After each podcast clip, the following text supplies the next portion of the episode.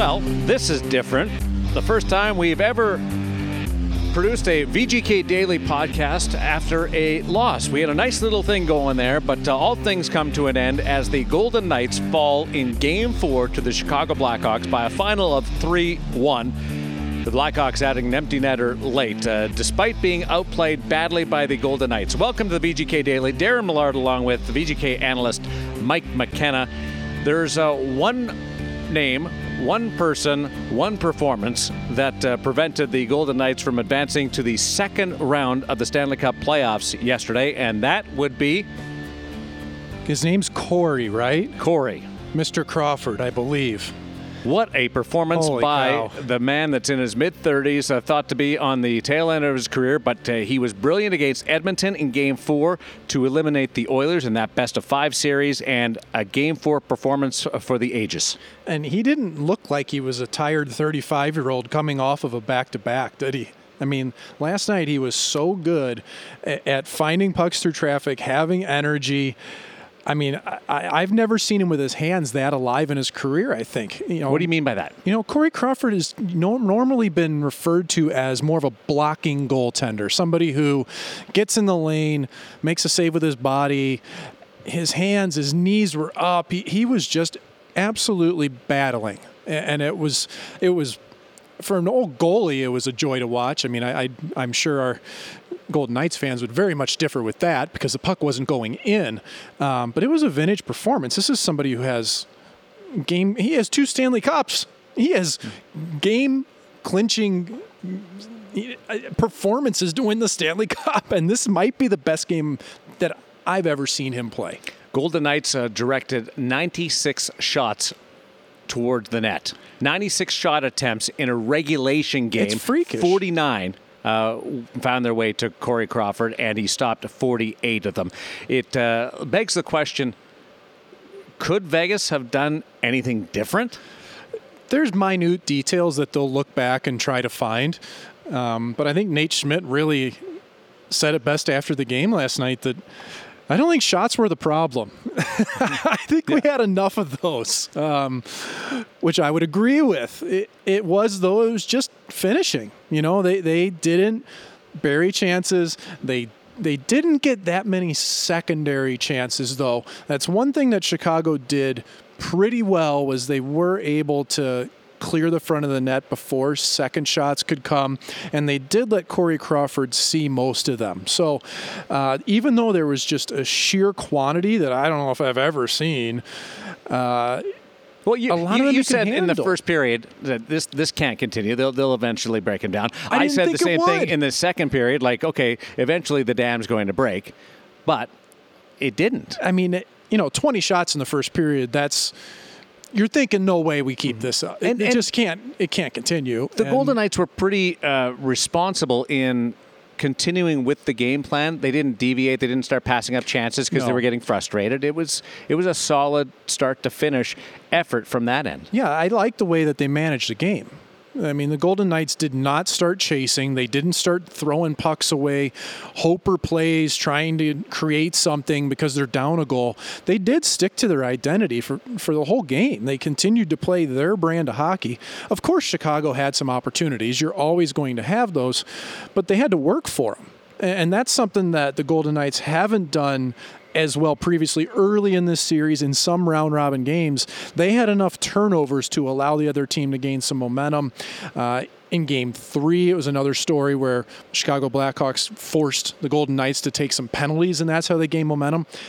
Didn't really happen tonight as much either, even though the penalty kill was outst- last night for the penalty kill was outstanding for the Golden Knights. Um, they were good. I, I mean, you just what can you say? The uh, the uh, shot attempts uh, is uh, a cool day right now around uh, Las Vegas at 96, but it was knocking on triple digits, uh, just shy of 50 shots on goal, but only one found the back of the net, and uh, that was from Shea Theodore 18 seconds after the Chicago Blackhawks had taken a 2 0 lead in the first period. All in all, the Golden Knights disappointed with the result. But other than that, it was pretty acceptable. Here is Coach Pete DeBoer along with defenseman Nate Schmidt and goaltender Robin Lehner. That's the irony of playoff hockey, right? You play your best game and you lose, and you know you win other games that uh, that you're not playing at that level. But uh, that that's that's what playoffs are about. You're going to hit a hot goalie, or uh, the other team's going to have hot special teams, and you got to find a way to just stick with it. And I, I like a lot of our game tonight. Uh, we just want to replicate that again on uh, Tuesday.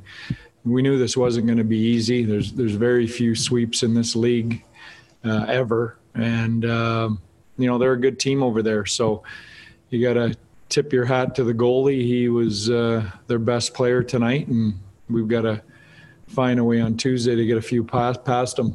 Yeah, probably one of our best offensive games with uh, with uh, regard to getting you know pucks through, getting our chances, um, getting in the forecheck, keeping the uh, keeping the puck away from him. Um, you know what? He played a fantastic game. Uh, we, uh, you know, two first period goals, you dig yourself a hole. But I thought we responded really well. Um, they're not a team that's going to go away, uh, given their history with guys that have been here. So, um, you know, it's it's uh, it's a game that you wanted, right? Uh, you always want to, but uh, you know, win a game like that. But you know, the mood in the room right now is, you know, if we continue to play like that um, for Game Five and give ourselves a heck of a chance to win a game.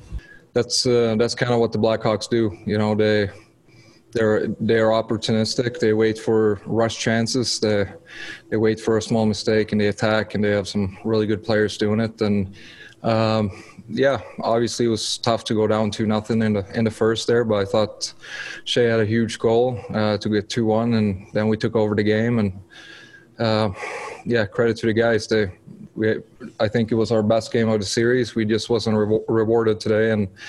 Uh, we just got to go to the next game and we'll be fine.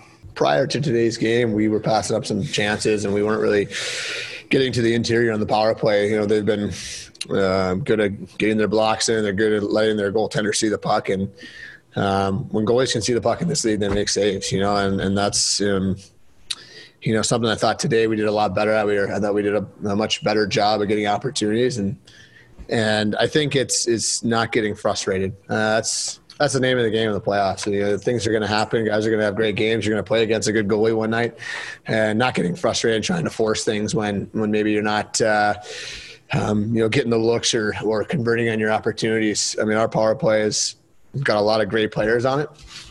That being said, we need to we need to be a difference maker um, moving forward in the series and moving forward. You know, for as long as you go along here. I mean, we we need to start converting on our plays, but it's not a place to get frustrated now, um, especially with how I thought. Like I said, I thought we were trying and did a much better job today than we did in the first couple games. I think if we if we can keep throwing that game at them, you know, eventually uh, uh, we'll get a break. And uh, you know, I, I, liked our game. I like large pieces of, of, the the game tonight. Other than a, a few moments here and there, it's probably one of the the best 60 minutes we've had since we've been in the bubble here. So um, you know, a lot more good than bad, and we've just got to keep building on it.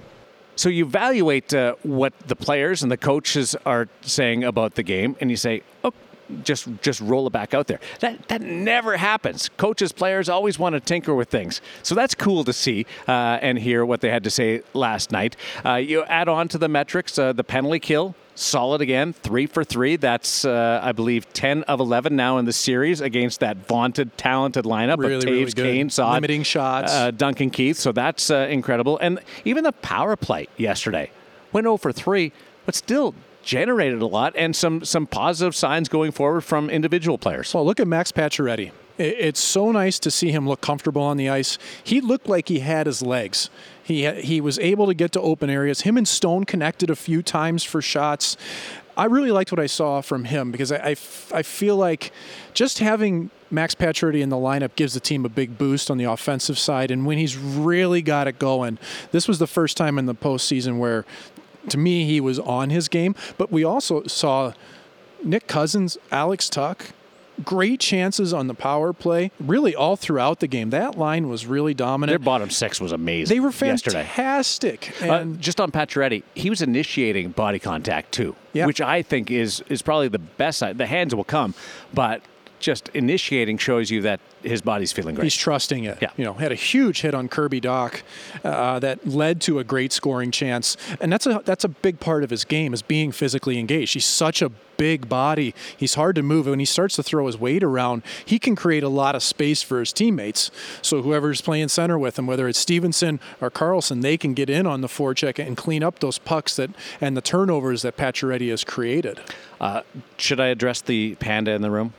Okay, Matthew Highmore scores the game-winning goal for the Chicago Blackhawks, and it's a sharp angle shot. Let it go from behind the goal line, but it's one of those ones where players are doing more and more, attempting more and more, almost shooting at the goaltender's head on those sharp angle shots, and it actually hit Robin Lehner and and bounced in the goal. So, uh, how would you play that shot? Well, here's Robin Lehner addressing the goal, and his coach Pete DeBoer talking about the go-ahead goal for the Chicago Blackhawks in the first period that ended up being the series or the game-winning goal in Game Four. It went in the net, so I wasn't very happy about it. But uh, yeah, it, it's not much to say. You know, it's a game of mistakes. I made a mistake. Uh, was pretty good shot too. Um, yeah, I I have to have that, but. Uh, in the end of the day, you just uh, let it go and you focus on the next save and just try to give your team a chance to win. And the team played a hell of a game, and uh, Crow uh, Crow played really well. Obviously, he would have liked the second goal back. Other than that, I thought he made the saves he needed to make, and he made a couple big ones. You know, when we were pressing uh, at different points, uh, anytime you're pressing and, and pouring numbers offensively at the other team, you, there's going to be some breakdowns, and there was a few that uh, you know the game could have uh, really got away from us. Uh, you know, but he he made a couple big big saves at the right time in order to give us a chance to get the goalie out and get some good looks at the end. You liked what Robin had to say about the way that transpired, the goal by Highmore. Yeah, he took ownership in it. You know, he he knows that that's not a good goal against it. It can't go in from behind the goal line in the corner.